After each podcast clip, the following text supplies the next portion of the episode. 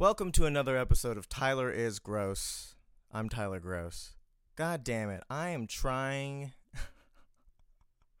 to this is only my second episode with this camera and it's the most frustrating thing I've ever had. It's number 1 it's a real camera. It's not my phone.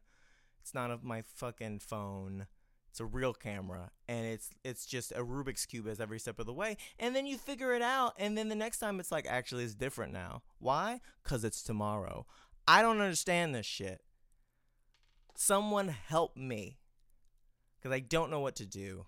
If you know something about cameras, comment or something, I don't know. Oh man. And I've had a good week too. I've had a great week. Spent time with my parents for Mother's Day. Went to my best friend's house, hung out with him. I mean, and I got like I, I barely I barely worked this week, which is great. And then this shit, this inept. Here's the thing: when you try something new, like buy a camera that you don't know how to use, or do a podcast or something like that, you you're stupid. You don't know what you're doing, and what you have to do is either grow or you quit. And if you quitting is easier and, and recommended. I would say quit and don't try anything new so you can always feel comfortable, unlike what I'm doing. So just be comfortable, always quit, or better yet, don't even start because if you start, then you can quit or continue. And fuck, fuck this shit is my point. I'm mad about it. Let's get into this goddamn podcast. I gotta, I gotta, I gotta fucking uh, guest this piece of shit. No, I'm just upset. I'm just frustrated. It's not his fault. His name's Jared McCorkle. He's one of my best friends. I love him so much. And we met doing comedy in Austin, Austin, Texas. He was six months ahead of me in comedy years, but he's like eight years ahead of me in real life. So he's like naturally it was, I was I mean I was 22, he was like 30. I mean like yo, like that's night and day. So I automatically looked up to him and he took a liking to me and we were, we were friends. We we stayed in touch. I moved to Amsterdam for a year moving really tests friendships and we talked on the phone and we did we talked we talked we kept in touch we had great conversations and uh, moving away actually strengthened our relationship i would have to say. And um, it was good. And he's good. He's a good dude. I'm glad to have him on. We're going to be talking about roe v. Wade. I know that's like old news by now. I know we're on to like oh did you hear about fucking shit? I don't know. But that's what we're talking about. And uh, i mean it's not old news because you know it's going to change the political landscape for decades to come. But um, that's what we're talking about. And because he, he's smart, he's a smart dude. Ultimately, he's he's lived a life. He's gay. That's enough. I could stop there. But he was in the army. He was a he went to college. Was a philosophy dude. He then was a comic, and now he's like trying to go into like mental health stuff. He's an interesting guy with nuanced perspectives on things.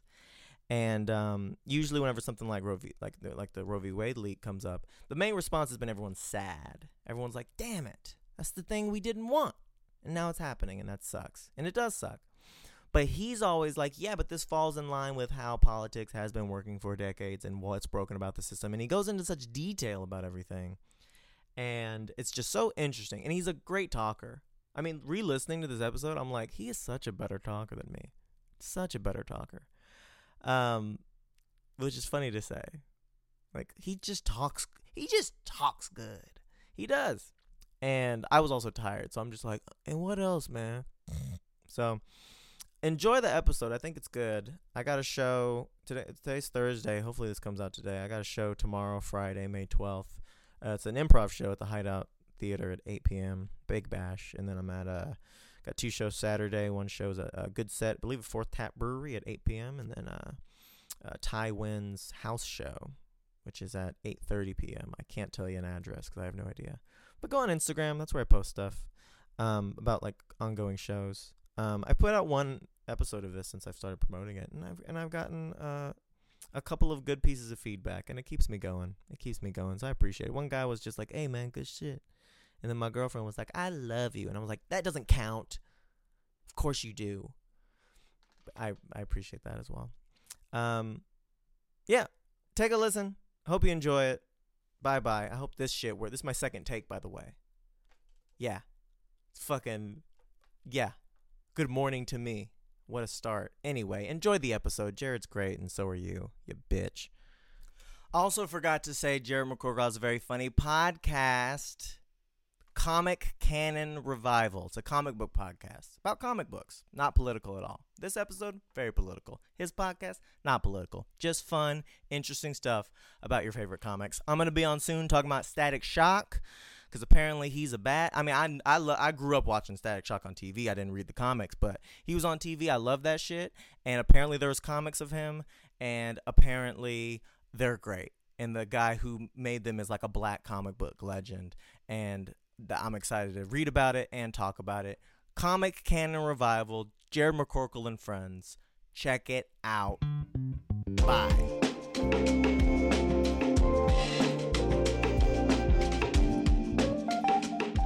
All right, what were you saying?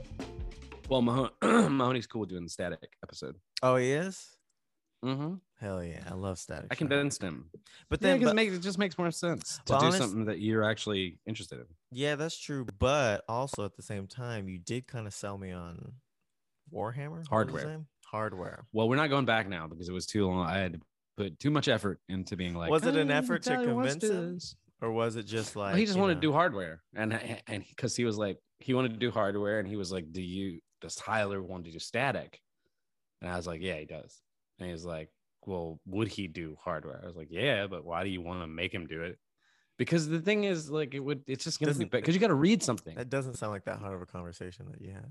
Yeah, yeah, but it's a back and forth thing. And what, like said, we're talking now is like very easy, but like texting back and forth, you know, it's always uh, And he can't longer. he can't spell. You know, that's the real. No, no, I can't spell either, man. It's it's all emojis. You got to decipher it like Egyptians. Mm-hmm. We're doing like hieroglyphics. Mhm. I got hieroglyphics Sorry. behind me. Have you? Ever, did you ever see my Egyptian thing? I I don't think so. I was there when you like had like nothing in the apartment. Yeah, wasn't that dark? You're, you're sleeping on like a air mattress, and you had like one little ficus or some shit like that. Was- Yeah. I'm making that up, but it was it was equally pathetic. And I like Charlie Brown. I showed that ficus a little bit of love, and now it's a palm tree. now it's a woman. Mm. and I make love to that spiky woman every night. and her pokey pussy every night. oh, delicious. Isn't that good? What um Yeah. are you like a morning person? Because you seem I wake up way early. Than you seem usually. chipper, and I don't really like I don't it. think so. You know what it is? I because I was talking about this uh, before. Is that I have a hard time waking up. Like get like the alarm. Like sometimes I'm in danger of not waking up, but once I wake up, I'm in a good mood. Usually, It's probably an army thing. maybe it could be. But you- but yeah. did- so I Did you if morning say- person means am I good in the morning? I used to work with this lady at Starbucks who was like, I'm not a morning person, but it's like she would be an asshole to like one or two. I was like, you're a bitch. That's that's it. I don't like it when the lights out. that's, that's her excuse. If there's light, I'm just not happy. Mm-hmm. Um, did you ever say? Did you ever say March and say I don't know what I've been told? Um, you know. Yeah. Oh, that shit's all real. Like, and I was Hey, uh fuck no one under 18 years old. I don't know what I don't know Uh, what the saying is. uh I I did I think I was like I was right before they got PC too. Like they were still Is doing the like PC now. Oh wait, yeah, like because I mean, like I served before Don't Ask, Don't Tell, and they were still doing cadences like I don't know, but I know it well. Homosexuals are going to hell or whatever. Like no, is, they like- weren't. I swear to not that I made that up. but, Like I weren't. swear to God, like that. So here's the thing. now they they're like, not- get on the ground, ladies. The or drill men, sergeant- or non-binary, whatever you identify as. one of the 52 I am not genders. allowed to discriminate anymore. Thank Everyone- you, Obama. Every one of the 76 genders I recognize as fucking maggots. Um, Basic training is now 18 weeks because they have to be like, ladies, gentlemen, zers, fizz, uh, um, but bug self uh, or whatever. Did you that's see that one. video? yeah, of course. Man, that was, that was pretty wild. Yeah. Um, but uh oh, but I was like post racist army, and I'm not saying that people weren't racist, but like the drill sergeants couldn't be racist. But I was pre drill sergeants can't be homophobic. Cool. I wonder what they are now. Come on, fatty. Like what? What's the You That's that would What's laugh? making people do push-ups is ableist. You can't. I don't know. I honestly, I Uh, um, Get down and give me 10 if your shoulders and elbows allow for you to do such a thing. we'll say you know it's funny too since we're like um, we're gonna be talking about ladies. Uh. I serve like that's that's what Roe v. Wade is really all. It's about ladies, um, which I think Hey, by the way is Hey, funny. we too. talking about bitches tonight on the radio. Now, what's up with Roe v. Wade? Who's hotter, I think it Roe or Wade? I think it's funny you asked me. I'm gay, so it's Wade. Uh, I think I think it's funny that you asked me to do this, not be on the podcast, but just we're talking about Roe versus Wade. So let me get Jared. well, uh, you know, I don't give a fuck about that, man. That's true. You know, I don't give You're a fuck beyond about That. I just like Mm. you, so and you're. Oh, thanks, buddy. Well, because you're I gonna like cause, you too. Because well, because I feel like everything about Roe v. Wade has already been said. It's ne- the the the Right. response to the leak of the thing isn't shock. It's more like sadness, and so everyone's like, "How sad?" Yeah. and then everyone's like, "This is what's gonna happen next," and Mhm. don't you see? It's things like that, and it's like. Yeah, know that's why we didn't want this. That's why you know, Yeah. we knew all this. Yeah, the writing was the writing was on the wall for sure. Yeah, like that- this was you know i mean uh, are you familiar with susan collins at all she's uh, the republican senator from maine Yeah. i believe she's a senator. she's hot. yeah no uh she looks like mr magoo with like a bad dye job um but um she voted in she voted for kavanaugh uh, on the basis that he had assured her that he wouldn't v- overturn roe right Right. and I guess technically they haven't overturned anything, but um, but it's just it's an insane thought. Like that's that's the whole point of this, like of all these people that were appointed by the Federalist Society. The whole point was that they were pro-choice or pro-life. Sorry. So I don't know. I mean, it's sort of like as soon as Trump got elected and then made these appointments, yeah, like Yeah. all that stuff. And I I feel the same thing about I can't. I, it's like Oberfell. I think that's how you pronounce it the the ruling to allow for gay marriage i assume that will be going away and back to the states as well What is is that a similar thing? Just like you, everyone has to allow for gay marriage, like just like yeah yeah. Yeah. Uh, because And you could still have it at the state it just wasn't federally recognized Wouldn't it be crazy if they went for loving and they were just like, yeah, interracial marriage, it's up to the states. Don't. Wouldn't that be crazy? Wouldn't that be insane? i mean i don't see that one happening I- actually i, I I would, yeah Jared, I would kill myself. Yeah I it would can't be have over these white hoes anymore. I will Well, you- kill myself. no you just have to move to a state where you can have white ladies you know you just But but, the, some of the best white ladies are in those states That's what that I'm it would saying. be The best white ladies are Republican, and that's Yeah. who I want. yeah you watch a lot of fox news Yeah, I want I want some, you know, like one of those like those coiffed blonde haired mm-hmm. Modest like modest makeup. They can't- Terminator They can't bitches. cook for shit, but they they will. Like they yeah they spend all day in the kitchen and nothing good comes out. that's, Yeah. that's what I want. also on your Roe v. Wade episode. Oh, well. What are you gonna do. What are you gonna do? yeah, what are you gonna do? Um, but yeah, it's a bummer. Yeah, I mean, what's- feel, what's I feel, weird- I, I feel like for you, you're gonna have more nuanced takes. Probably not. No, no. I, th- I mean, like nuanced takes in a certain way. Like, I, what's funny is like I don't have a nuanced take about abortion. I'm pretty Yeah, radically pro-choice, right? And I think, and I was like, oh, go How, ahead. how late term? Um, well, I don't know. Like, uh, well, first of all, it should be said that like Roe v. Wade is not about late term abortions. Roe v. Wade, did not. about? it did not. Well, no, it did not allow for. Well, I, I mean, it it it didn't prevent the states from preventing late term abortions. They like they. So I don't know the Casey ruling well, which was the one I think that moved it from the trimester system to the viability standard. But in it, the original decision was like broke things up between the first trimester, which meant nobody, like no state, no government could have any say. The second, which is that the states could create like health codes or different kinds of regulations. And then the third, like the states could uh, rule it, rule against it entirely. So you could have states that said no late term abortions. So all this talk about late term abortions has nothing to do with Sure. Roe. Um, yeah, it's just Republican bullshit. Because most places don't have late term abortions. I I have to look at the map. I don't know. I think some states do. Which which again, it's not. I don't. I don't. I don't even know if the idea is yeah, that I like guess you, I guess you got me. I just I, don't- I was guessing. Right. well, it's like I don't even know if that means that, that they those states that allow it in certain cases may still regulate it in some way. So it's not even you know. I mean, like this picture that like Republicans have about like or have produced about late term abortions being like this really significant issue. I read a statistic that was like the and I'll, I'm sure I'll get this wrong, but it's something in this territory that like 98% of abortions are before before the first 21 weeks. Okay. That's How- how is that? nationally, and that's what's that? How late is that? 21 Like weeks. five, that's five months, no. Uh, well, there's four weeks in a month, and there's 21, so five months. so oh no, no, but you it's a leap year. So you, okay, no, I think you're, I think you're, I think you're right. Um, uh, that's funny.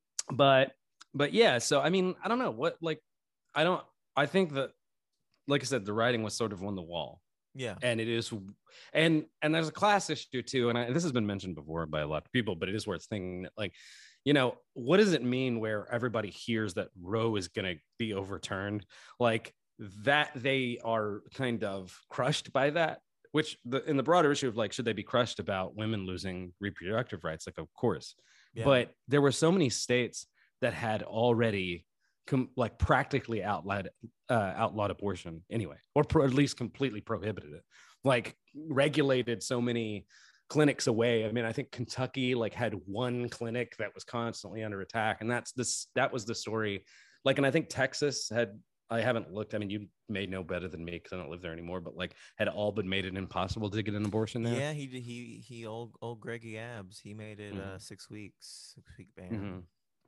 Yeah. So, I mean, in other words, like all these poor women were basically unable to get abortions anyway. Like, Yeah. you know, I mean, you had to have the money and the wherewithal to be able to travel and stuff like that. So I don't know. It's like, it's, it is this weird sort of gradual thing. Have you uh, paid any attention to like who may have leaked it or anything like that? no. Yeah, they're, I guess they're like making a big deal about this, but I don't think, I don't know who. Do you would- think no? I no, I heard that it was like they don't want to talk about a Republicans don't want to talk about abortion right now, and they're focusing on who leaked it Yeah. because they don't want to fuck up midterm. It, it could be. I mean, but, but it it's does, hard it to does, say. It does seem weird. It does seem weird that they're so that they're not just like celebrating that. Right. Well, I mean, okay, so away from abortion, like there are all kinds of conservative policies that generally they're always trying to pass, but that are never popular and they never run on. So a good example is uh, social security reform. Like Sure. if the Republicans, it's just their like uh, you know basic platform. I mean, I'm sure most of them would want to end it, if not if not curtail it by increasing the age of people who are, can get it or the monthly payments or whatever. Um, but they that's you'll never see a Republican ad about like we want to get rid of your social Right. security, and this is a similar issue too because like and this what's weird about this is that in a sense this isn't an entirely partisan issue, and I think liberals need to sort of come to terms with that, which is that like most Republicans aren't for overturn, or I shouldn't say most re- Republicans, a lot of Republicans are not for overturning Roe they might be pro-life in some respect and they're especially like like i th- think i sent you that They can't that say they're not pro life for sure. well no some of them are i mean some of them are are like because the, i mean oh, go ahead sorry You mean openly? yeah like if you look if you look at like the gallup polls on it which i like i sent you some of that data um Did not. it's a it. yeah good job but it's like it's in the 60% of of um or, or higher like of the country totally that was against overturning roe. Because obviously the whole conversation and this is, goes back a long way but is, is a kind of category error right? Because there are plenty of people that are, are, are actually morally against abortion but are pro-choice. I'm not one of those people but in, in other words there are a lot of people that think that it's not necessarily something you should do or a fetus is a human being but they still think a woman should have a right to choose and there's a bunch of republicans that feel that way. This is not yeah. this is a very i don't i don't even think it's a minority position it's a minority position by far within the country within the republican party it's it's still like not it's the the really strident ones are are just unapologetically pro-life i, I with two insane degrees right like the idea of like if a woman's raped, that she should be forced to have a child. Yeah, pretty well. Like I'm I'm amazed you can find more than five people that can think that stupid shit. and then and their reasoning's always, you know, so uh it's like you know how like there's like there's like platitudes in life, like do your best and people are mostly good. It's like yeah. Yeah. and it's like Hang in there, baby. It's like this guy murdered like 40 people, and it's like, well, you know, I still believe that somewhere deep down there's a little boy that just needs a hug. It's like you got, you got, you got adjust at, at the extremes. You got to adjust those beliefs. Right. Or it's like, I get you don't like abortion, but like, yo, she was, she was hurt. And they're Mhm. like- Yeah. like, well, you know, I think every single life is precious. Yeah. it's like that's that's some wild shit, but they have they have this like abiding belief too in a fetus or like a human being there are some obviously people that say that uh, uh at the moment of conception that it's a human being uh, there are people that believe at the moment of fertilization which is actually before conception that believe that's a human being which is is fucking crazy i do understand that if that were true like once you get that premise sort of once you implant that premise so to speak that everything else sort of follows from that in other words, if you really did believe it was a human being, it's almost nonsensical to allow for it to die or something like that. But you know, yeah, I don't, I don't, I don't like most people, so I'm like, mm-hmm. well, and the- the thing is, like pro-choice was who's- it, who's it's or sorry, going- who's this little right, and- care.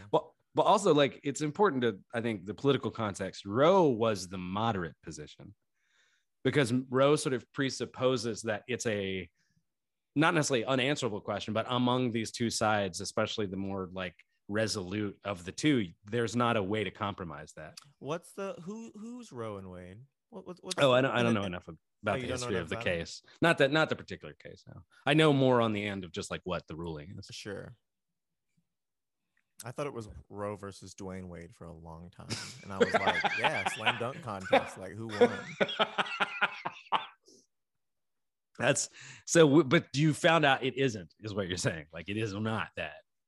I it's not that, but I still think some basketball player named Roe should do one on one. That's how we should The- decide the it. Roe v. Wade. Like a, tw- a game of 21 tonight, whoever. It's like what? but they, they're finally going to do it, dude. They finally, they Why talked they- about it. Why are they making an event out of it? Right. Um, but yeah, it's just fucking sad. And like, Yeah, I, there's not. I mean, I don't want to say there's nothing to talk about because there's stuff to talk about. But but in like, I will say the, the other thing that's that's interesting to me about it is that like it articulates a basic failure of this sort of let's say like the last 30 or 40 years of democratic politics. because this minority, because this the system's been manipulated by people in power for this minority opinion to become a law of the land.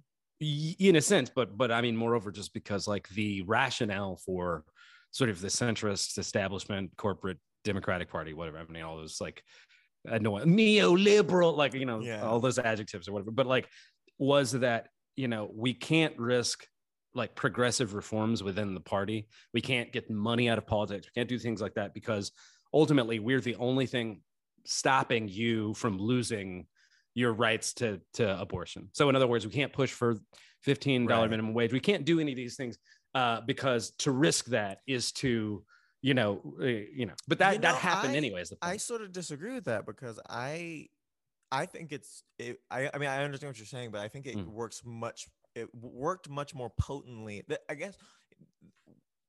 How is this going to affect politics moving forward? What what I'm hearing from you is like, people voted Democrat to protect abortion, and that just never seemed to be the narrative. It seemed like. It seemed like the narrative was more broad, just like Mm. we're the good, we're they're the bad guy, we're we're the human people, right. we're trying our best and they're the bad guys So Yeah, I think I think for us. that's right. i feel like if anything it's flipped the other way where it's like republicans were like yo we're the only thing protecting you from just baby murder stations where you can just go murder your baby so Right. like you have to vote for us and then now that they got this passed i feel like i feel like there's a lot that it, it kind of shakes the foundation of like why the republican party took such a hard abortion stance was to just get that christian vote automatically and now Right. that and now that abortion is going to be state by state if if they keep it at that, which I mean, I feel like they can't. I feel like it, it would be a dystopia if they were just like if they just started knocking them shits down. They were like Roe v. Wade, whatever, this one, that one, boom. We just hey, we we we were we were forming everything, y'all. Like that would be crazy if they did that. But um, so I feel like it'd probably be a while before they made a big move like that again. So it seems like if they're really pushing the decision to the states, then the that feeling that that that that emotional aversion to abortion that conservatives have Mhm. then be aimed at the state level and it would sort of calm down on the uh, in the national politics so that it could i don't know i feel like maybe it could reshape the republican democrat dynamic because christians can be like well i mean now that abortion's legal in my state Mhm. what is the what is what does uh what does Pete Buttigieg have to say? He's not getting an abortion, you know. Well, the well, they, you said a lot because I was gonna say like, so I don't think it's the case that that's it's not gonna reshape the topography like that. Like in other words, there aren't going to be repo- uh, you know pro-life states that because of this become pre pro-choice. Not pro-choice, but they're just like we. Whenever we're voting for a president, we don't need to worry about abortion because we know abortion is good in our state. Right. Yeah, but what I'm saying is that, that there there are let's call them anti-reform Democrats, right? Like Sure. the- like I think liberals that look at the Democratic Party and don't see a thing that's this sort of like bulwark against democracy, but they see the only thing preventing them from fascism. I think there's very little evidence for that. But anyway, they their central argument was we are we are better uh, at maneuvering in these sort of like I don't know, like Machiavellian spaces. We understand the practicalities of the game. We're idealists. We won't be able. We're going to have to like sacrifice some of these more like idealistic, progressive goals, but we're going to secure for you basic things.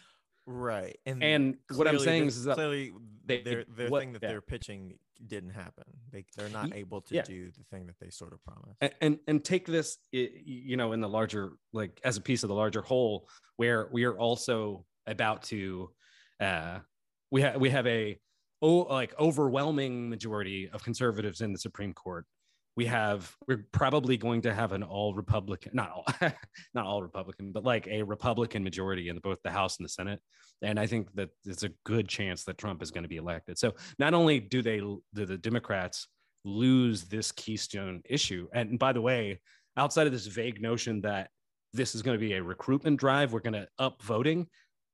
We're still there's no plan to do anything about Roe, from what I can tell. Yeah, I mean, I haven't really heard anything. The- Biden I mean, Biden there- was like, I-, "I got this." Yeah. Congress, can y'all do something? I've done I can. I've done everything. I've like, done everything I can. uh, I don't want to, and I'm not going to single anybody out because that would be mean, and we don't do that in Washington. Yeah, we're trying to we're trying to come together. Right. But I think what what you were suggesting was that, or if, if I get you right, is that like maybe this takes it off of the table.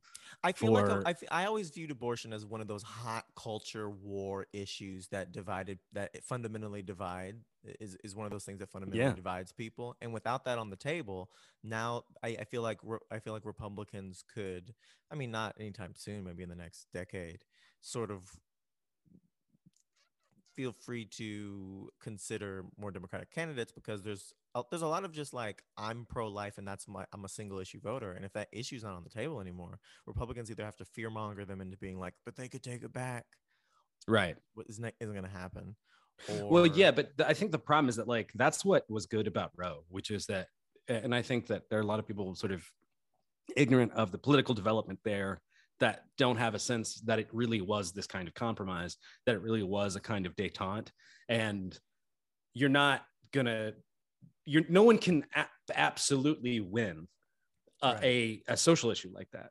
We, so you're going to have to have different kinds of like legal compromises, or I mean, the way you, the, the way you actually win, right, is to convince a large enough amount of the American people, which means convincing people on the other side and building a popular coalition such that Right. it's sort of like and and and what's weird is like in this media environment, we kind of talk like that's not a thing that happens, but so much of our country is already predicated on it. Good a good Right. example is Social Security there are there are people on the right that absolutely hate social security right there are people on you know i mean or I should say, there are people on the right that hate Social Security, but there's such a large majority of people in this country that are pro having Social Security that it's not true. It's not vulnerable in the way that it would otherwise be. We're not on this 50 50 constantly, Right. you know, of turnover of like, oh, it's a Republican, you know, Congress, so we're immediately going to lose Social Security. Not that they wouldn't try that, not that they they wouldn't do these sort of like Machiavellian bargains, but that you're not just instantly going to lose it because half the country doesn't feel that way. And and my larger takeaway from this, and what I think that the liberals, the come to Jesus moment they really need, is to say, you know, having these sorts of like um, procedural parliamentary sort of moves, this this technocratic solution that's doesn't leave your rights more secure than an actual large democratic coalition.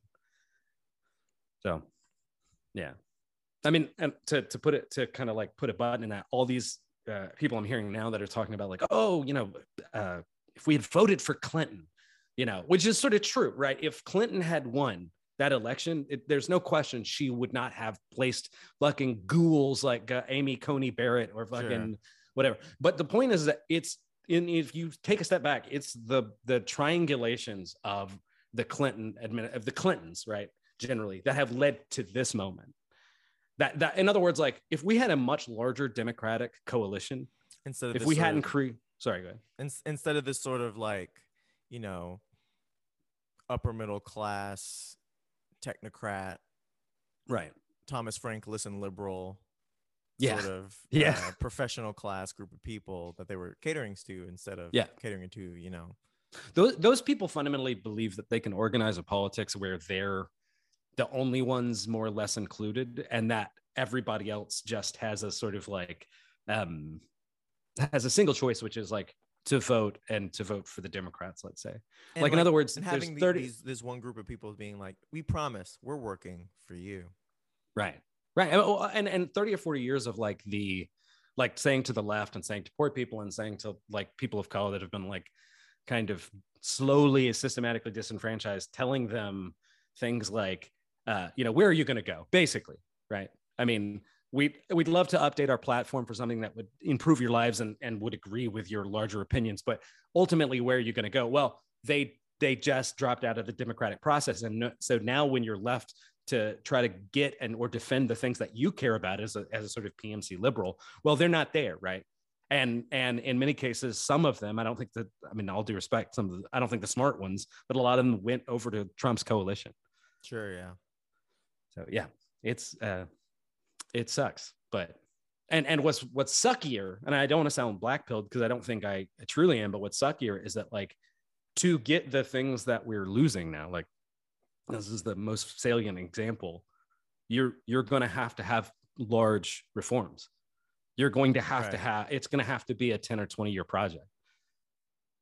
Um, a great example when they asked Biden, they said, you know, how do you how do you respond? Is essentially I can't remember how the question was worded, worded, but like, but specifically, like, are you willing to get rid of the filibuster, um, in order to pass this? Now, the, at the moment, from what I understand, Which they, they- don't they have the votes. Yeah. So, well, no, no. In this case, they can. Really? So in other even- words- even even even with all the Democrats? Yeah, they don't have the votes because like Oh. it gets weird about pro life and pro pro choice and pro life if you look at specific like just talking about the Senate since we're talking about the filibuster. Like there are people like I think Tim Ryan flipped over, but Joe Manchin is a good example of a pro life Democrat. Um, but then you have I think um, Susan Collins and Lisa Murkowski are actually pro choice, even though they're willing to do nothing to uh, to Right. secure that.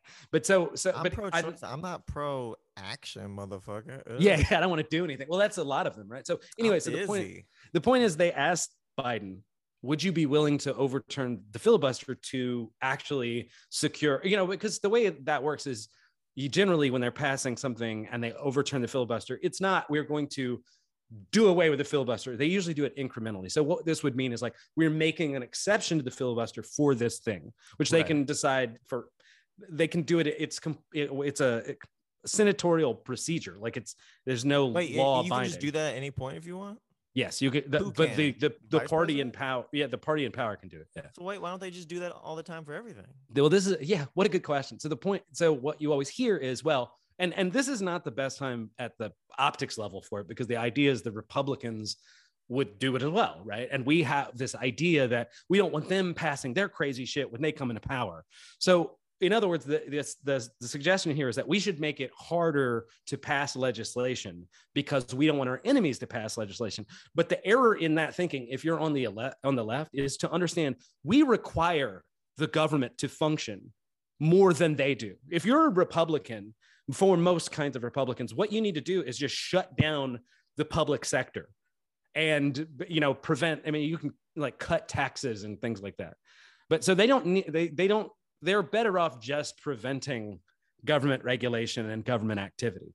They succeed that way. So in other words the less legislation that gets passed generally is still ultimately better for the conservative. That structure is so biased towards their side that it's a ridiculous thing to not end the filibuster on the basis that oh, that behooves us.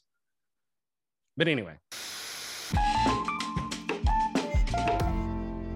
Back to politics. Mhm. Well, let me. think- le- Okay, so I was gonna. The point I was trying to get to anyway was just that, like, they asked Biden, uh, "Would you be willing to overturn the filibuster for this thing?" And it was, like- and immediately on the back foot, and just like, "Well, we- we're not really sure. Do you do you hear the sound of a train in the distance?" Like, just completely changing the like, just diffusing the question. And the point is that because for them, tho- those sort of like, I don't know, um, procedural like inhibitions are far more important than any sort of political consequence. And I think that like anytime you defend any of that stupid horseshit, the idea is it's it, the the reason it, it's justified is because it's ultimately going to prevent things like this, things like you know Roe. Well, being now, overturned. now I've now, I- what do you think about that whenever they do that? Mm. Because I find that sort of, um, I keep coming to the term respectability politics, and I know that's not how it's used. I mean that's an expression. I don't, what what kind of Well, I'm just saying, like they're like we respect these traditions too much to break them for the good of every man, woman, see and what you're child in the country. And it's like, well, what? Why are we here again? Are we here to Yeah, follow it- rules, or are we here to fucking make people's lives better? Um, but I that's I find that just as an excuse because they don't ultimately want. I I, I think. I mean, if I'm, I'm making this up on the spot, tell me what you think about it. Where it's like their stronghold on the the Democratic base is so fickle. It's so based on like, well, we're not them. That if they actually take a stand, if they're nothing but a blank slate that you can project your hopes and dreams on, if they actually take a stand for something, then they can lose their ability to win one way or the other. And by doing that, it's sort of like the the, the quote by the Cosby quote by uh, he's like uh which and again on the Roe v. Wade podcast, what are you gonna do? But um uh where he says, I don't know the key to success, but the key to failure is trying to please everybody, where it's like, Mhm. hey, I'm just gonna I'm gonna stay here. I'm gonna hey whatever hey I like black people hey good stuff hey gays awesome love it Right. hey hey we love abortion it's like are you gonna do something well listen we uh, we, we just we just love we love everybody you know Right. and it's like I, I feel like because if you make a decision then you have to stand by it and then you have to potentially Yeah. lose people and it seems like that's why they're doing that that's why they that's why they are choosing to be ineffective at every single fucking step point of the step of the way Well, I mean, so I think that a lot of what you said is true, right? So, so there is a sense of like trying to please uh, a larger tent that that otherwise has, and this is this would be my position, has contradictory interests. And I think the reason that social politics often, you know, especially, I, I think this is true on the right as well, but it, just to focus like on on the liberal party, the reason social issues become so to the fore, right? Or it, it isn't just because you can't uh, it- it's easy to do lip service to that. You don't necessarily have to deliver, but also because those are maybe vague agreements among the base. And this is probably the most important issue where you can have, you know, people on the left who are working class who agree with this issue, like myself, and also, you know, upper middle class or even affluent white liberals who are also pro choice. When it comes to economic issues or real issues of political power, there's an absolute contradiction running down the middle of the Democratic Party. So, uh, you know, I think in some sense that's what's such a crisis issue about Roe for the Democratic Party. This is okay. If, if they were trying to paper over the the basic contradiction, the basic conflict, uh, you know, in economic issues or whatever, this was the one thing we could say, okay, we, we you know, this is something we really care about as Right. liberals. And to fail about this is, I think, to fail almost entirely. Um, so yeah, it's it's fucking pretty goddamn depressing. What do you think about? Do you like the Supreme Court? I imagine no. No, not at all. I mean, like, and I, I think it's good that you said, like, you imagine not, because yeah, it should come from your politics. Well, just I imagine what's the most radical thing to say, and then I just imagine that that's what you would say. So like, well, I mean, so just to put some logic into it, I guess, uh, if you're if you have a real commitment to democratic politics, like not not big D, but like you know, everyone the- gets a voice. right? Yeah, that that that ultimately people, uh, the people's will will and the people's interest are what is supposed to define policy, supposed to underpin policy. Then you should be against the Supreme Court, not in the broadest sense. I, I don't think they. I'm not saying they have no place or what have you, but the idea of having this unelected secondary legislature to prevent, you know, our Congress from, you know, operating in our best interest, I, I, an institution that actually does have democratic checks. No, I don't think it's good at all. And moreover, and I, you know, again, do your reading, right? I mean, like I'm, I'm, I'm probably not as well read as some of the people listening to this or anything like that, but I think that the Supreme Court doesn't really have the best record in terms of being particularly progressive anyway. Like we have a tendency to sort of like think of these cases like, you know, um, like Roe for one, but also um Oberfell. I think that's what it's called. I really wish like I've That read it so many right. times. I think it's Well, Winterfell. no, it isn't. Fuck you. but anyway, it- but anyway, the, like we think of these times in which the Supreme Lannister Court, versus yeah, you get right, it. yeah, the Starks or whatever. Yeah, but but we, we think of these times when the Supreme Court has ruled in our favor and prevented us from like, you know, I don't know, kind of bigoted majority or something like that. Um, but most of the time it's not that. Most of the time it is Dred Scott. Right. Um, so, so in other words, just this belief that somehow they're going to save us. And I, and again, I think this is more to, you know, the point that, you know, liberals are pretty failed in terms of actually marsh creating a coalition that's big enough to apply to a kind of like, you know, um, the way that our structure is set up to legislate. In other Well- words, building large enough coalitions to, at the lowest sort of unit of political measure, voting in people that will do what we want and getting enough of that that that we can pass legislation. Yeah.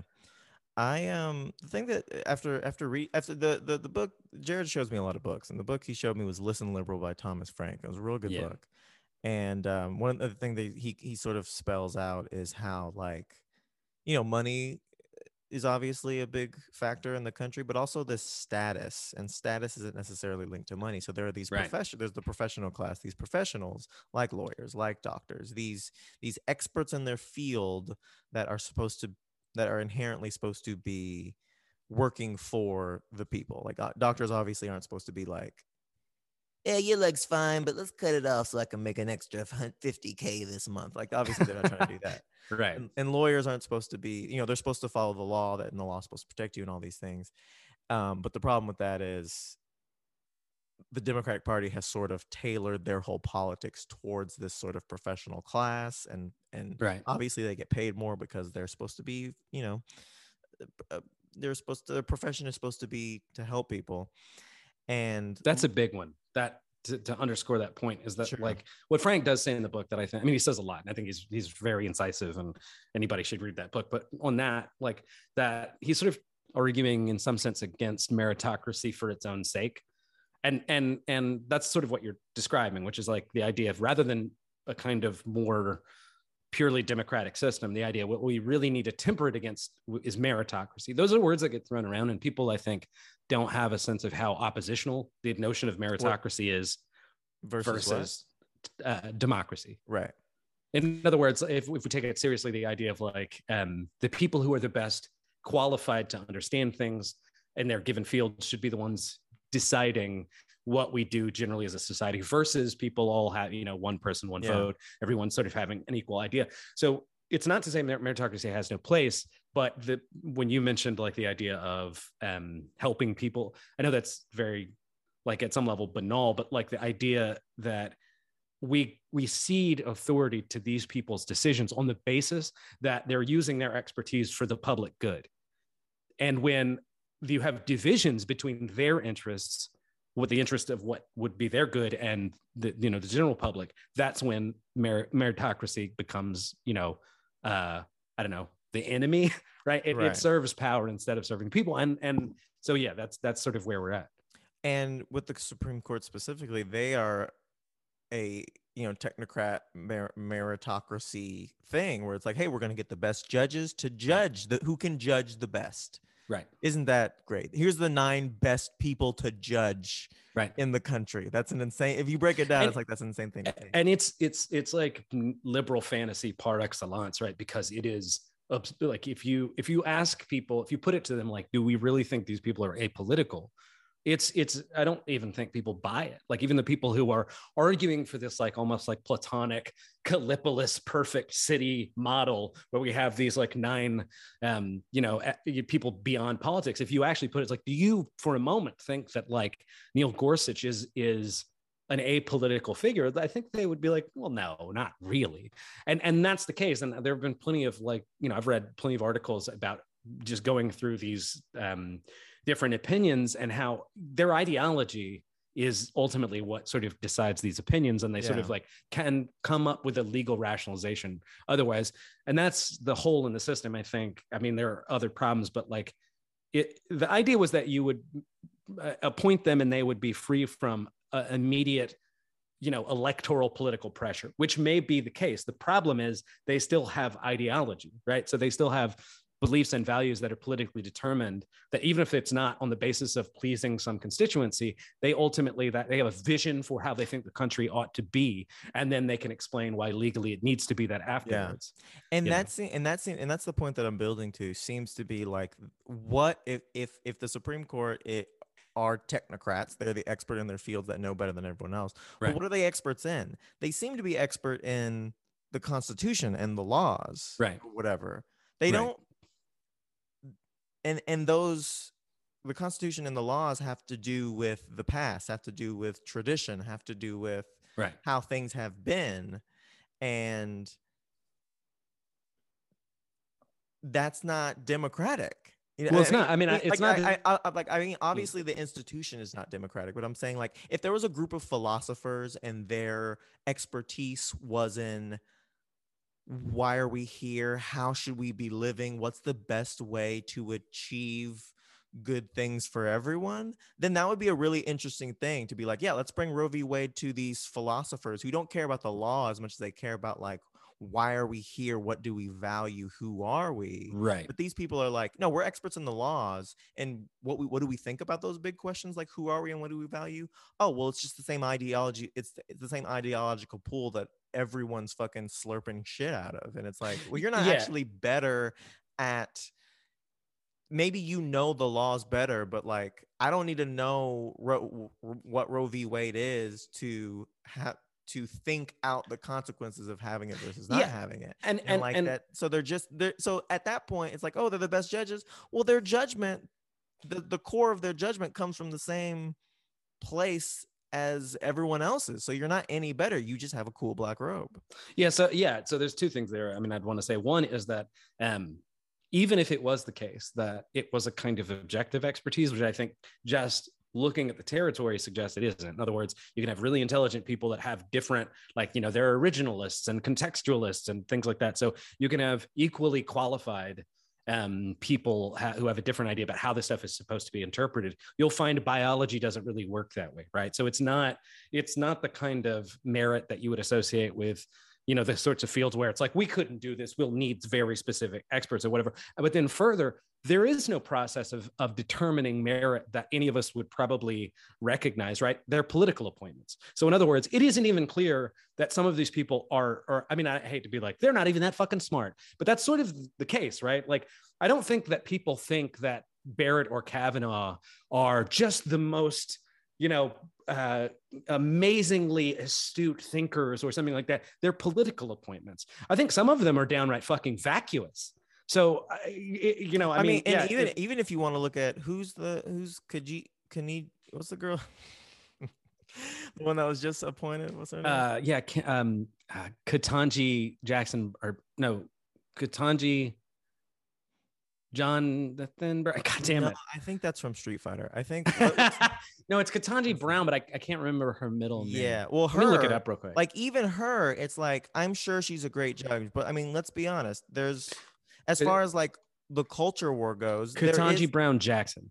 as far as the culture as as far as like the culture war goes and as far as like you know signaling goes biden was going to pick a black woman because he's all Right. he's all about the sisters right now kamala then her and it's like he needed to find per, a person that fits into a box and then they found that person and they're like but they okay, she- but to be fair, but she, also she needs to fit in the in the black woman box but she also Right. needs to fit into the political ideology box as well. Like so who's really the the smartest best deepest thinker whole rounded thinker? Well that's not even a consideration. What's the consideration is does she will she do what i want her to do which Right. is inherently political? And does she look does she have the the the the identity that Yeah, like- my base of upper middle class white professionals that care about this shit, not Right, so- of the 90% of poor people who are like, yeah, is she gonna help me get these food stamps, yo? Like that's so there's a well, that's a shitty thing to say about the poor. But anyway, but no, but I'm listen, so I'm sure they have I'm sure they're very well well-rounded people. yeah, I thank you. Like a lot of you know, some of them are good. I'm sure. You know, not. Uh, I'm sure um, there's very good poors. But but so a few things there. So yeah to sort of almost sum that up it's like in one case they're a political mechanism so will they do the thing that will they will they um execute my agenda? Will they rule the way i need them to? As you mentioned also there's a politics of what's the optics of this? Will will doing this help me at a political in a political way? You know i mean like i think it's fair to just be cynical about this like thinking that like biden doesn't actually give a shit about you know black representation or something like that but then the third thing is that i in this case i actually I like her and and uh, she actually has You a like relatively what's her, what's her, you like you like Brown? What's yeah uh, yeah well brown jackson i think let me let's just commit this to memory K- ketanji brown I- jackson I ketanji think- brown jackson ketanji think I- brown jackson I don't think I can do that. you should you should but anyway uh, she has a really good record Brown and then look i'm not i'm not an Karate expert down Faxon. Got it. You got it Mnemonic device. Karate. Yes. Karate. Karate. Kara- Karate. Karate. karate. Karate. Yes. Karate down. Yeah. Um, man, the people that are like, it's Kamala, like they're really gonna be pissed at you. Like that, like, like, like I, I which is fine. I mean, this is a brief aside, but like, I just think that's so fucking silly. Like, you know, the idea that that's the way to investigate whether people are serious about like taking her seriously. You know what I mean? Like the idea of like, oh, because I was saying Kamala forever. And it's, I think it probably has more to do with the fact that there's this chimera, uh, this character in comics, Kamala Khan, or whatever. Sure. But I had I've been called out like three or four times on the internet, like or not on the internet, but like in it? conversation. It's not Kamala. Kamala. It's Kamala. It's you've been saying- Kamala. you've been saying Kamala. Yeah. Just say you're from Georgia.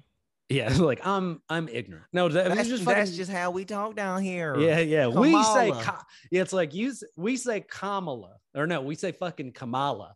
Like it's a thing that like that's how my grandmother said it. You say Barack, we say Hussein. Um, but anyway, um, so from what I understand, like again, I'm not, I'm not, um, I'm not a scholar in this or anything like that. But like she's got a really good um, uh, labor history, I guess, in in the way she's ruled. And she also was a defense attorney, like for people in um, Guantanamo. So Oh, she has a pretty, yeah, she's got a pretty impressive progressive thing. But but either way, the you know, point she, is that like she it- just looks cool too. Like in her pictures, She does look cool. Just like yes, mm-hmm. yeah, she's like she seems which is very kind down- of like she seems very down to earth. which was a consideration i'm sure that she like is look she's very comfortable like she has a me of my aunt. presentation what's that She reminds me of my aunt. right right um but, th- but this is again this is kind of the point. point and I, I think that like it, it it it's even in the case when they appoint you know ones that we would say you know are are are bright and and ha- and share our political values it's like that's still not a good system. And it's unnecessary. It we we we don't really need those sorts of checks against democracy. I will say that the idea of i think like i like the theory that democracy is not a political form. Democracy is a measure of justice within a society. So to what degree are most people's interests and will being yeah, translated. Now, that may mean that you create a kind of, which we have, a constitutional and judicial overlay that's that allows that process. Because, yeah, I mean, I don't think that we should just for every law passed, we should just do, do a huge national referendum or something like that. So, in other words, the idea of having sort of like a body of judicial review that makes sure that everything's are happening within a non-arbitrary legal sort of like juridical framework that's good but the idea that then that thing gets to decide at, like when democratic will is translated or not i think that's that's not a that's not a just system right? So yeah fuck the supreme court. And no and i'll i'll put it this way. If i mean i just think that the gauntlet has to be thrown down. And if you are defending the supreme court at the like to the degree that you think that it's more important than having a functioning congress you're not you're not progressive. Like you know you know that, it's a reactionary position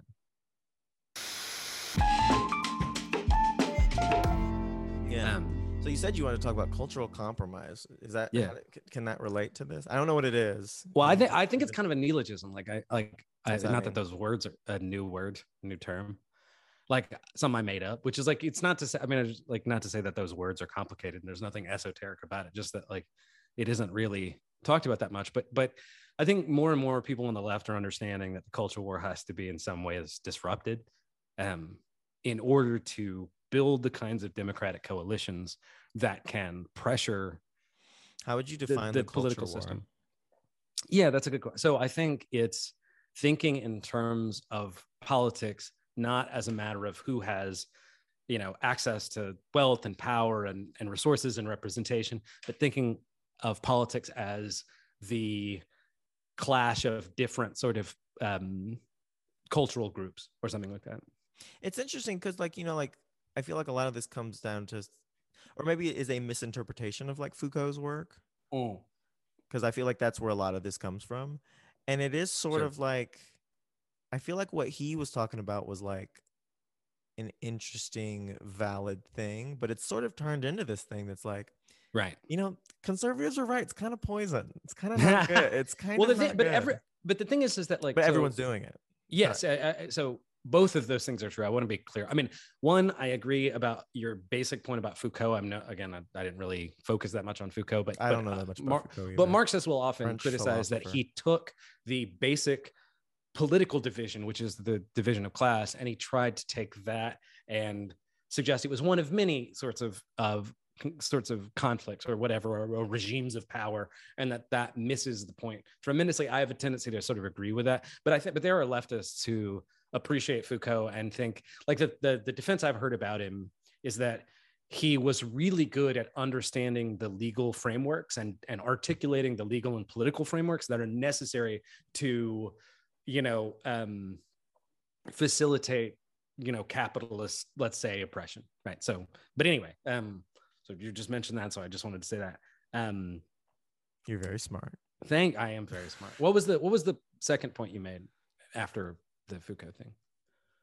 Oh oh oh uh, so the idea that um the culture war the culture was absolutely being waged by sort of all of us and i think so social media is doing it. And so it isn't just a matter of like you know the liberals are you know cultural warriors but the Sure. conservatives aren't they love i mean the conservatives love to talk about that but Well, it's But- it's, it's good because it's culture, so it's human, so it's Right. sexy, so it's a story, so Mhm. it's it's eternal. It's sort of like eternal struggle. It's like Lord of the Rings. It's like we've been fi- right two sides have been absolutely yeah. fighting for ages and in an everlasting battle. Like that's what it is, regardless of whether it is whether whether it's men, women, black, white, straight, gay, like whatever. It's Right. like there's always been this struggle of power between No. these two. When and it, it makes it simple. It's a simple thing that you can just you can put on Twitter. You can put it in 160 Right. characters, like fuck the patriarchy or fuck uh, white supremacy, and like yes to those, but yeah sure the real actual political historical implication like But- uh history of it is is a lot more nuanced and complicated and i don't want to wade into all that i just want to be like fuck the patriarchy boom well, I yeah. So nu- nuanced and complicated for sure. So let's put a pin in that, or like let's just assume that everything could be helped by the fact that we should have more rational, reasonable, patient conversations with each other, or something like that. But there, there's a bunch you said that I I really like.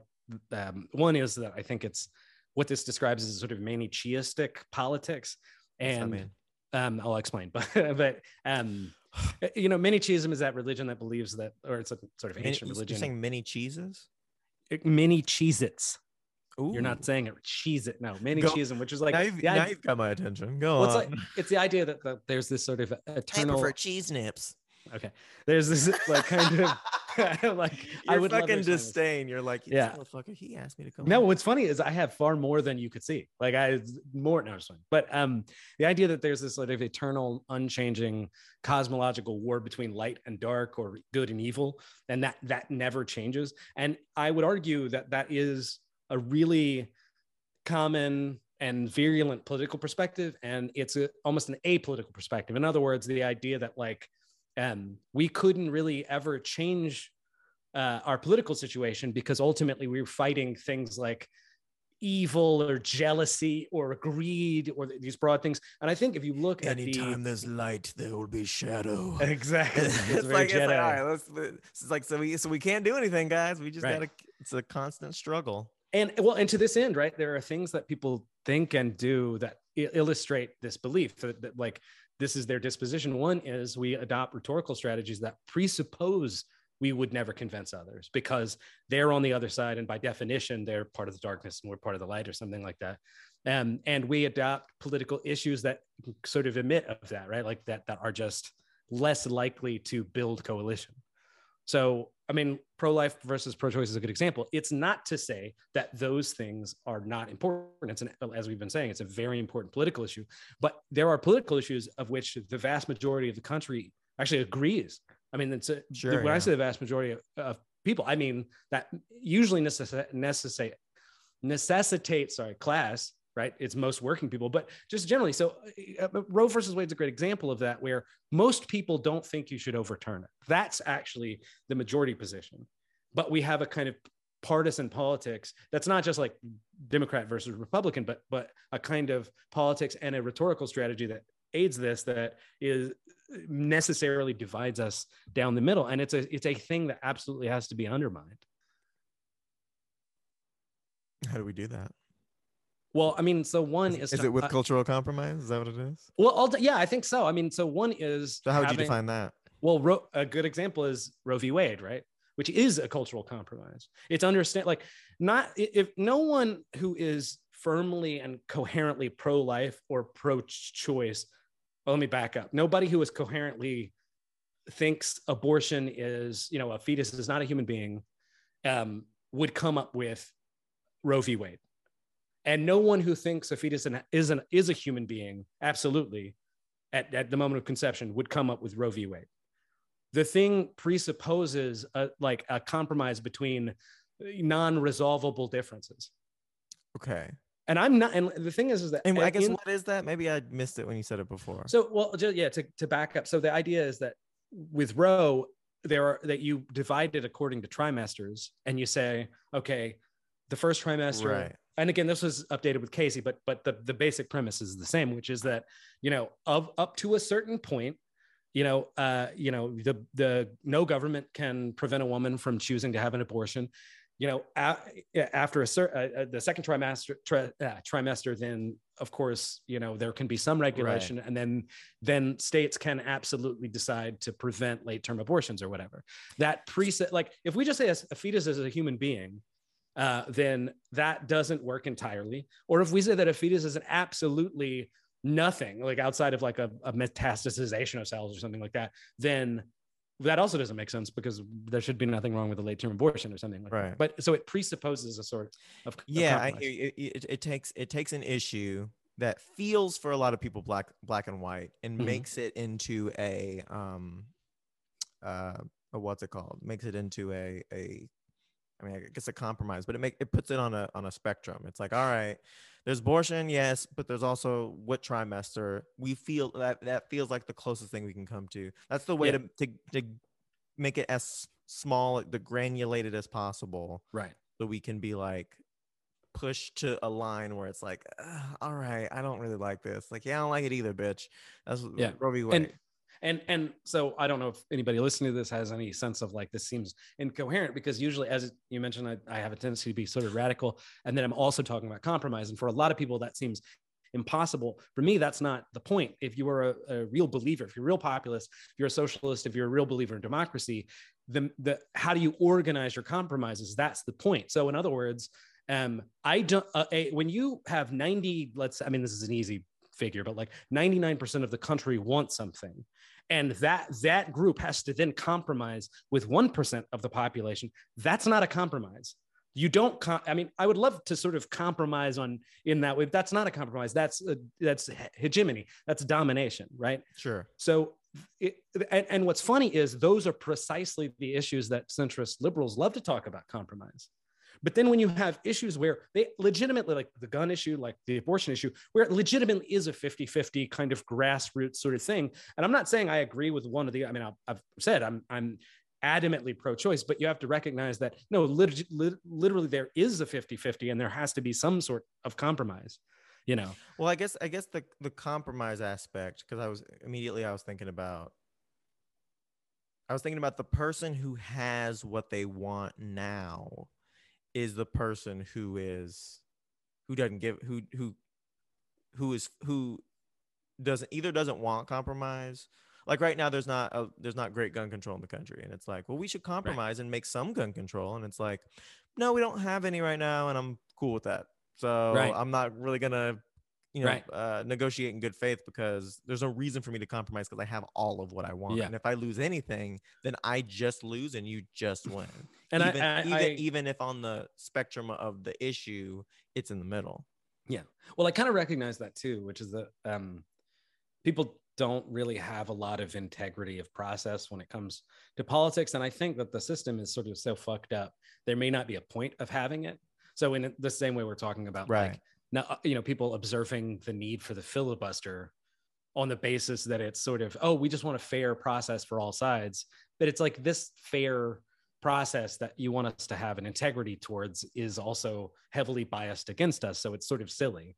Um, so i guess in some sense i'm sympathetic to people that are like look we i have a political vision. I'm trying to make that happen and i don't really care about like whether i'm being i don't know completely consistent. A good example being with gay rights right um it's like i'll take gay rights via um a, a uh, a change to the amen- uh, uh, amendment to the Constitution, to a federal law, to a Supreme Court ruling. You know, I because I, ultimately I just want the rights, sure um, and you know, and that's that's what Roe was as well. Like a lot of people have now attacked Roe on the basis that it's um, wasn't a very robust political opinion in the or the judicial opinion.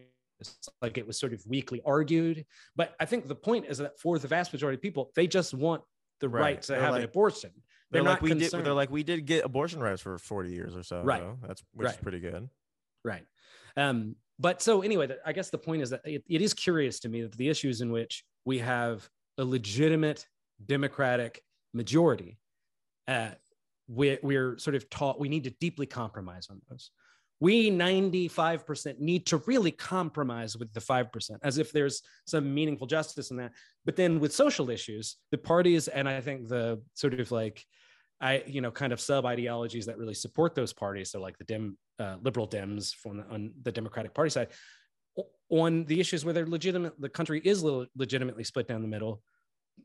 It's an absolute moral abomination Right. to compromise.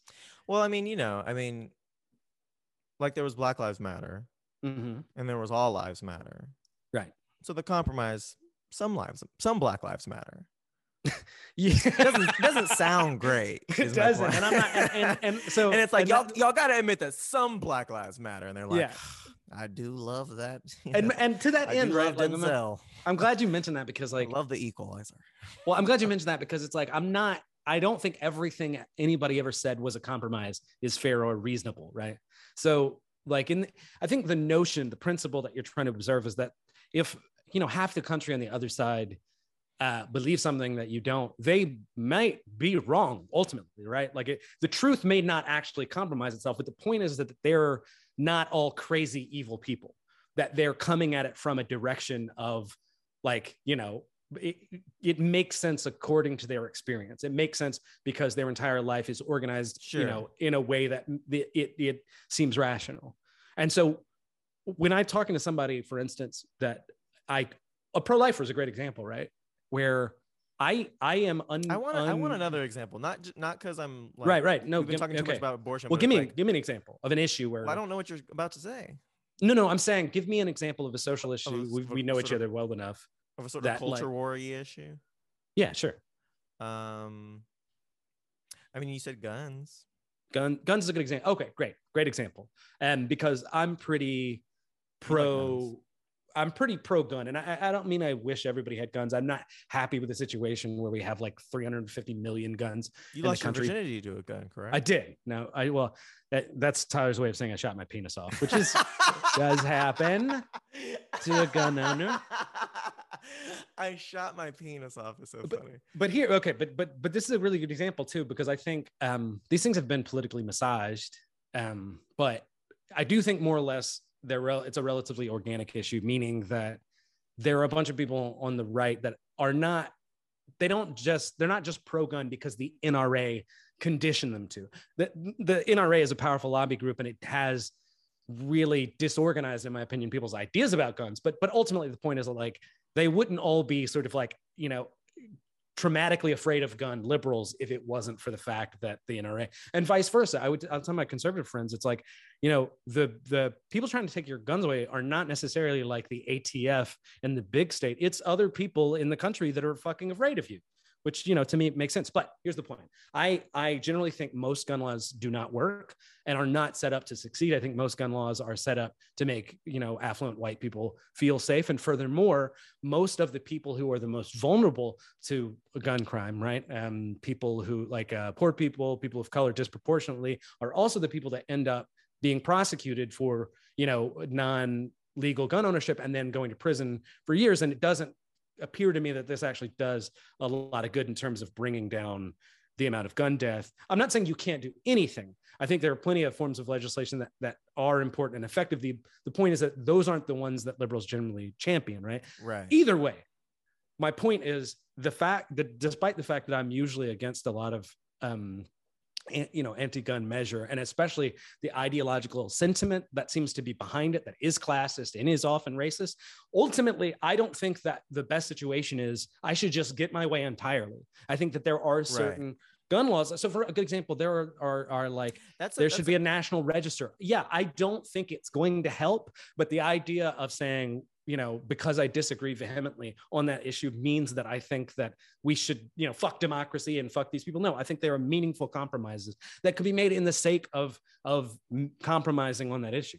I I like what you said about the because there's a humility in the idea of on an issue, my way is not necessarily the best way. Right. Like like eh, like a, a a sort of commitment to compromise and being like, yeah, compromise is actually good even if you lose. That's the point.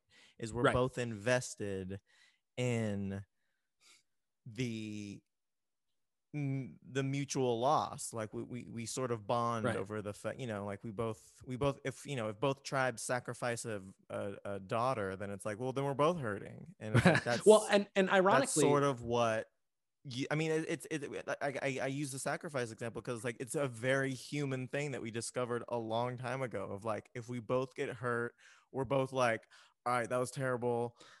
Let's not. we are in this anymore." together. Yeah, like even though we don't like each other, we both went through the same thing, and that's it. but but ironically the i my point is kind of utilitarian or, or consequentialist which is to say that like i don't think that compromise is in and of itself a good thing i don't think it's in and of itself bad i think that it's a necessary attitude to have to have a coherent democratic coalition so in other words that it, to to to have a kind of democratic coalition that's going to be able to make politics happen in a meaningful way sure. uh, produce good results, have an equitable society. We can't have a sort of political, um, I don't know, um, attitude that necessarily divides the country down the middle and Right. makes the other half of the country an absolute enemy. I was going to say earlier that the the point that I uh, about the what the culture war is to me, especially as a socialist, is the idea of thinking that the the division of society that the reason your life is bad is not because of let's say the uh, powerful capitalists, the the unaccountable power, the forces of anti-democracy. It's not that. It's the other half of the country right. which I think is just poisonous and and just Yeah. completely inaccurate. and I do want to clarify because the way you're talking about this is not in the way that most people think of politics.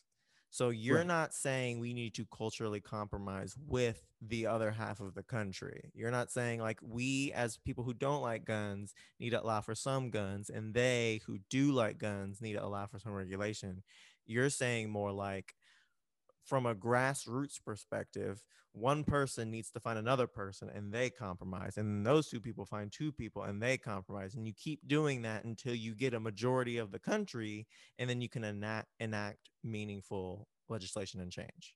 Yeah, I, th- I think that's part that's well said. I mean, I don't I don't know if I necessarily mean that one person needs to find one person. Just a pair. I just like thought that was an elegant way to uh, Yeah. frame it. I mean, but I bastard. my. I, I think part of it is also it's like it, no one's asking Let's you compromise. right. No one's asking you personally uh, to if you believe strongly in a social issue to believe that less or to not try as hard as you can in a reasonable way to to to get that to promulgate that idea to to spread that or to to execute that policy. I think the issue is not thinking that primarily the reason that the world is so fucked up is because of the people on the opposite of those social issues. Like, so uh, I'll give you another sort of, I guess, hypothetical. Um, I just, if you, it wouldn't be a way to organize society necessarily, but if you just took any major issue and asked mo- what most people want most of the time, if that was, if we could translate that into a meaningful political system, that would get you the best Right. results. Right. And, you know, Which is we- like it's, it seems like it'd be so simple to do. I feel like okay, here okay, if I was president, is what I would do. I would make a website called vote.gov mhm. and you would just go on there and everyone would vote on issues. And it would be it would be linked to your social security number too.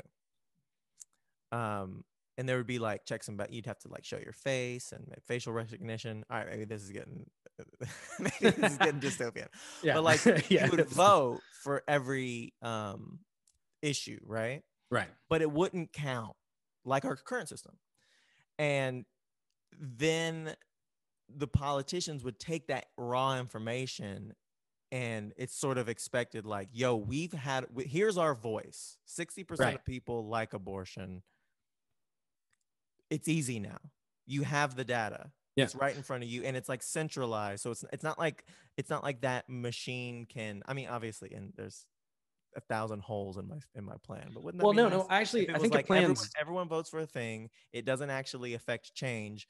Politicians should just respond to it, and the expectation from the public is like, "Look, we went on vote.gov, we voted. Why are you doing the opposite of what most people want?" That's right. Right. I mean, here's the thing. Uh, so, uh, yeah, I like the idea. Right. Just generally, I don't. I I think it's, it's actually what's funny about it, it to think in terms of like how politics is usually exercised is that this is what's happening right now with Roe with Chuck Schumer um, Okay. in the Senate, where he's saying, "Look, we don't have the votes right now, uh, and we not even to, to um, overturn the filibuster." So we don't have a, even a simple majority, but we're gonna we're going to put this, you know, in um, on the floor of the Senate, and you're going to have to openly vote against it if you if you're against it. If you're for overturning road Roe, if you're against um, uh, enshrining that in law, fine, but you're going to be on the record. So I think what you're suggesting is similar to that, which is that like the the aggregate data of of what the people actually want all these issues. We're just going to record it, make it official, and then you're going to have to account for why you're Right. not doing this now.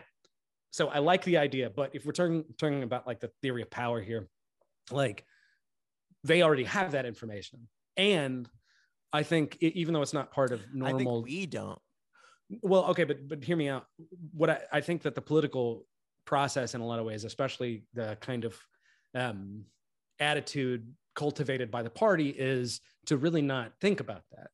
Which in other words like generally speaking especially over these longitudinal political issues people know what the public thinks and wants and it is not a political consideration the attitude that's cultivated by i think um, you know conventional politics, the mainstream media, stuff like that, is you shouldn't really notice that and it shouldn't be curious. So the idea that the vast majority of, of the country has, I mean, this is an easy issue, right? Has, is again, is at least for the criminalization, decriminalization of marijuana, the fact that that has, you know, for uh, you know, a good 40 years been the majority of the opinion.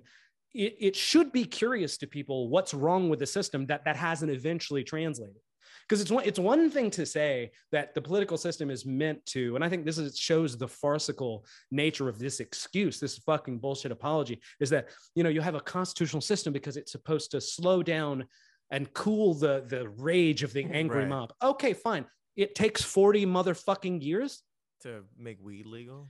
so so this to me this would be a really good uh, attitude for people to cultivate generally which is if over a period of time the democratic will of the people hasn't been translated that should spark that should you know suggest to you that there's something broken in that place or whatever Well, I guess I guess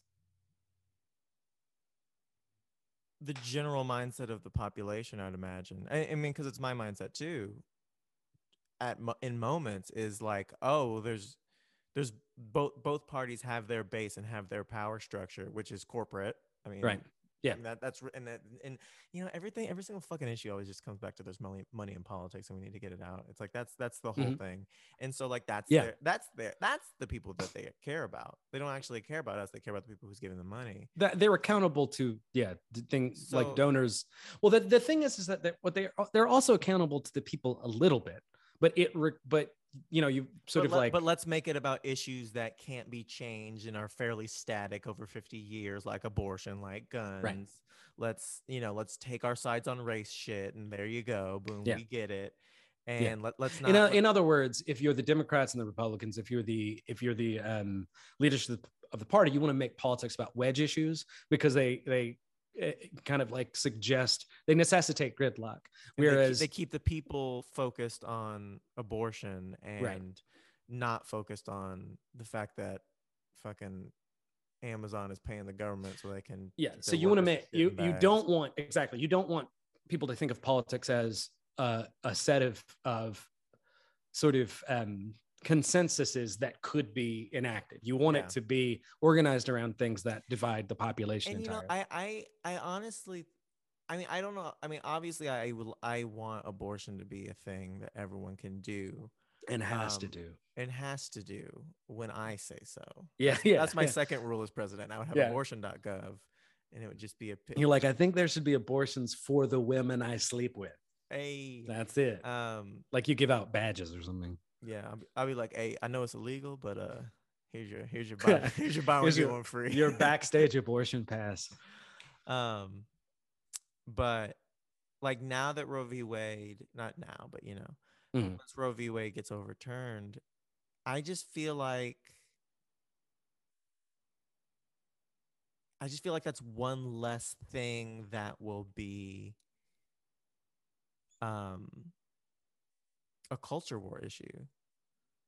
i don't think so. i mean so one it's or a or re- it, or it'll flip to the where the demo where the I feel like the conservatives were very charged by abortion, and I feel like now maybe the Democrats will be very charged by abortion, as in charged you know put into. i've heard i've heard this too we'll see i mean like so I mean, yeah, yeah. who- the idea is uh, if won't this bring out i mean you know they're clearly cynical democratic actors that believe it will i got I, the amount of fucking emails that i got you know two days after that leaked about you know trying to raise money apparently i think they've raised an obscene amount of money so there are definitely people that think this is going to bring up the vote i'm not sure it will as a matter of fact some people have suggested that the leaks were conservative leaks and the reason being is to let some of the the tension off to get this for like as far away from November as you can.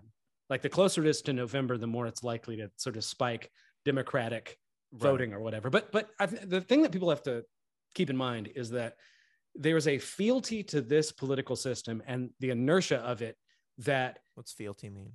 a faith in a, a commitment to like It's for the that that is more important than the material consequences. People are really afraid of the kinds of revolutionary changes that may need to take place. And the reason I say that is that look, we're melting the motherfucking planet and everybody knows it. And we know that there are political things that we could do that would probably stem the tide, but those mean revolutionizing the political system. So, in other words, if it's the case that people are willing to goddamn risk, you know, the biosphere, the, the future of, of civilization, or they're they're afraid to risk that because for making political changes the idea that like now poor women will have a hard, uh, really, really hard time, if not impossible, to, to have an abortion.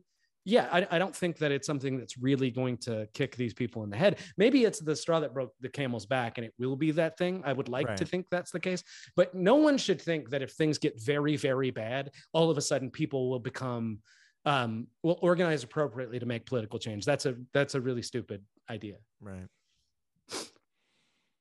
Um, I want to end on something more positive. Mm-hmm. Um, well, here, uh, so I, this is let me let me eat my way to the other side. Like, there's a way to be negative here. The one thing that maybe if it does wake people up is You- is that you just end with there is relief in death. yeah oh yeah yeah there's the best thing is there's no afterlife so finally peace Democracy is not necessarily when, when- our souls are all one. So Yeah, I yeah. mean, let's just look forward to that. yeah ultimately uh, we all have a death drive and that's just what we're trying to get so this just makes it that much more quick no no look um the one thing i will say is that so much of um a kind of like like liberal conservatism which is a weird way to say things but like in other words uh, a, a democratic uh sort of belief that we have to preserve the system as it is now and any progressive reform or revolutionary change is going to be uh risks too much. This i think very much shows that that's not the case. There's an, there are a lot of people that thought look we can't necessarily intercede in the economy in a way that'll help poor people. As a matter of fact if we help poor people there'll be too much money in the economy. It's only going to add to inflation. Don't those people need to starve? Kind of a little bit so prices will drop when i go to fucking whole foods or whatever. They the, this belief that they could stay safe in that and that the things that they care about would they would get to keep them. Right. and you know i think that First was always for the socialists and all. Right, right right. So, so like that i think that was al- always a morally obscene position to take but now it's showing itself to be divorced from reality so no you won't get to keep you know your interest rates will rise to you know your your fucking like anything you take like your your gay marriage all my rich gay friends all your gay marriage will also be annulled Right. you know, turns out you are going to have to build a democratic coalition. You are going to have to give a fuck what the dummies think. You're saying as our system erodes, it's gonna it's gonna eventually reach the people in power Yeah. now, or at Oh, least yeah. the, the the bases of the people in power now, Right. and then Yeah, that's like it's gonna turn on them. You need the political, the PMCs. You need the the middle class at some level. prof- professional Managerial class. Yeah. Mhm. Um, you need them to run the country, right? Uh, like, or sorry, to run the country in, in this way, which is to, to disenfranchise, you know, poor people and working class people or whatever. But the point is, like, eventually, it it will eat into their uh, what what makes them feel better too, and uh, and, and allows them. And the sad thing, and and you know, I don't know which way it's going to go because you know you want them and you want to build an ideology where they recognize oh no no you know we're all you have to have solidarity with the people that you see yourselves as superior to you know but the problem is that like as things get more precarious people generally become risk averse and so they may be even more worried to rock the boat Yeah. now so to me it's a razor's You edge know- issue and i hope that they're willing to you know not be uh, fucking pussies about it you know, as we move forward in this this great nation, this great experiment, all part of. it turns out that experiment was like the Russian sleep experiment, though. yeah, You know what I mean? there are these moments where we have to ask ourselves, what what do we stand for? And I Mhm. hear that's what you're describing. As things start to erode, eventually the deeper questions will be asked. What do we really stand for? What do we really want to come together and fight for? And um, I hope it's for something good. Right. And I believe in people. How about And each I other? think it. And How about I- that? I think so. I think we all. I think we all want. We all want to. We all. We all need to eat. We all Mm-hmm. need to sleep. We all need clothes on our backs and roofs on our head. We all need to get our dick sucked We need. We need a politics that feeds the body and stirs the spirit and I sucks think- the dick. and sucks Jared's shot off penis. Thank you so much, everybody. Okay. Thanks for having me. Yeah, oh, can hanging, I dude. plug my can I plug my podcast? no. Bye, everybody. Take it easy. Uh, listen to the Comic Canon Revival. That's where I talk about with my co-host uh, comic books, and it's really fun. It's It not real fun. I'm gonna be political at all. I'm gonna be on it soon. Yeah, that's right. We're gonna talk about. We're gonna. I, am I'll probably leave it in. We're gonna talk about uh, Static Shock. Hell yeah. Yeah. All right. Love you, man. Love you too. Bye bye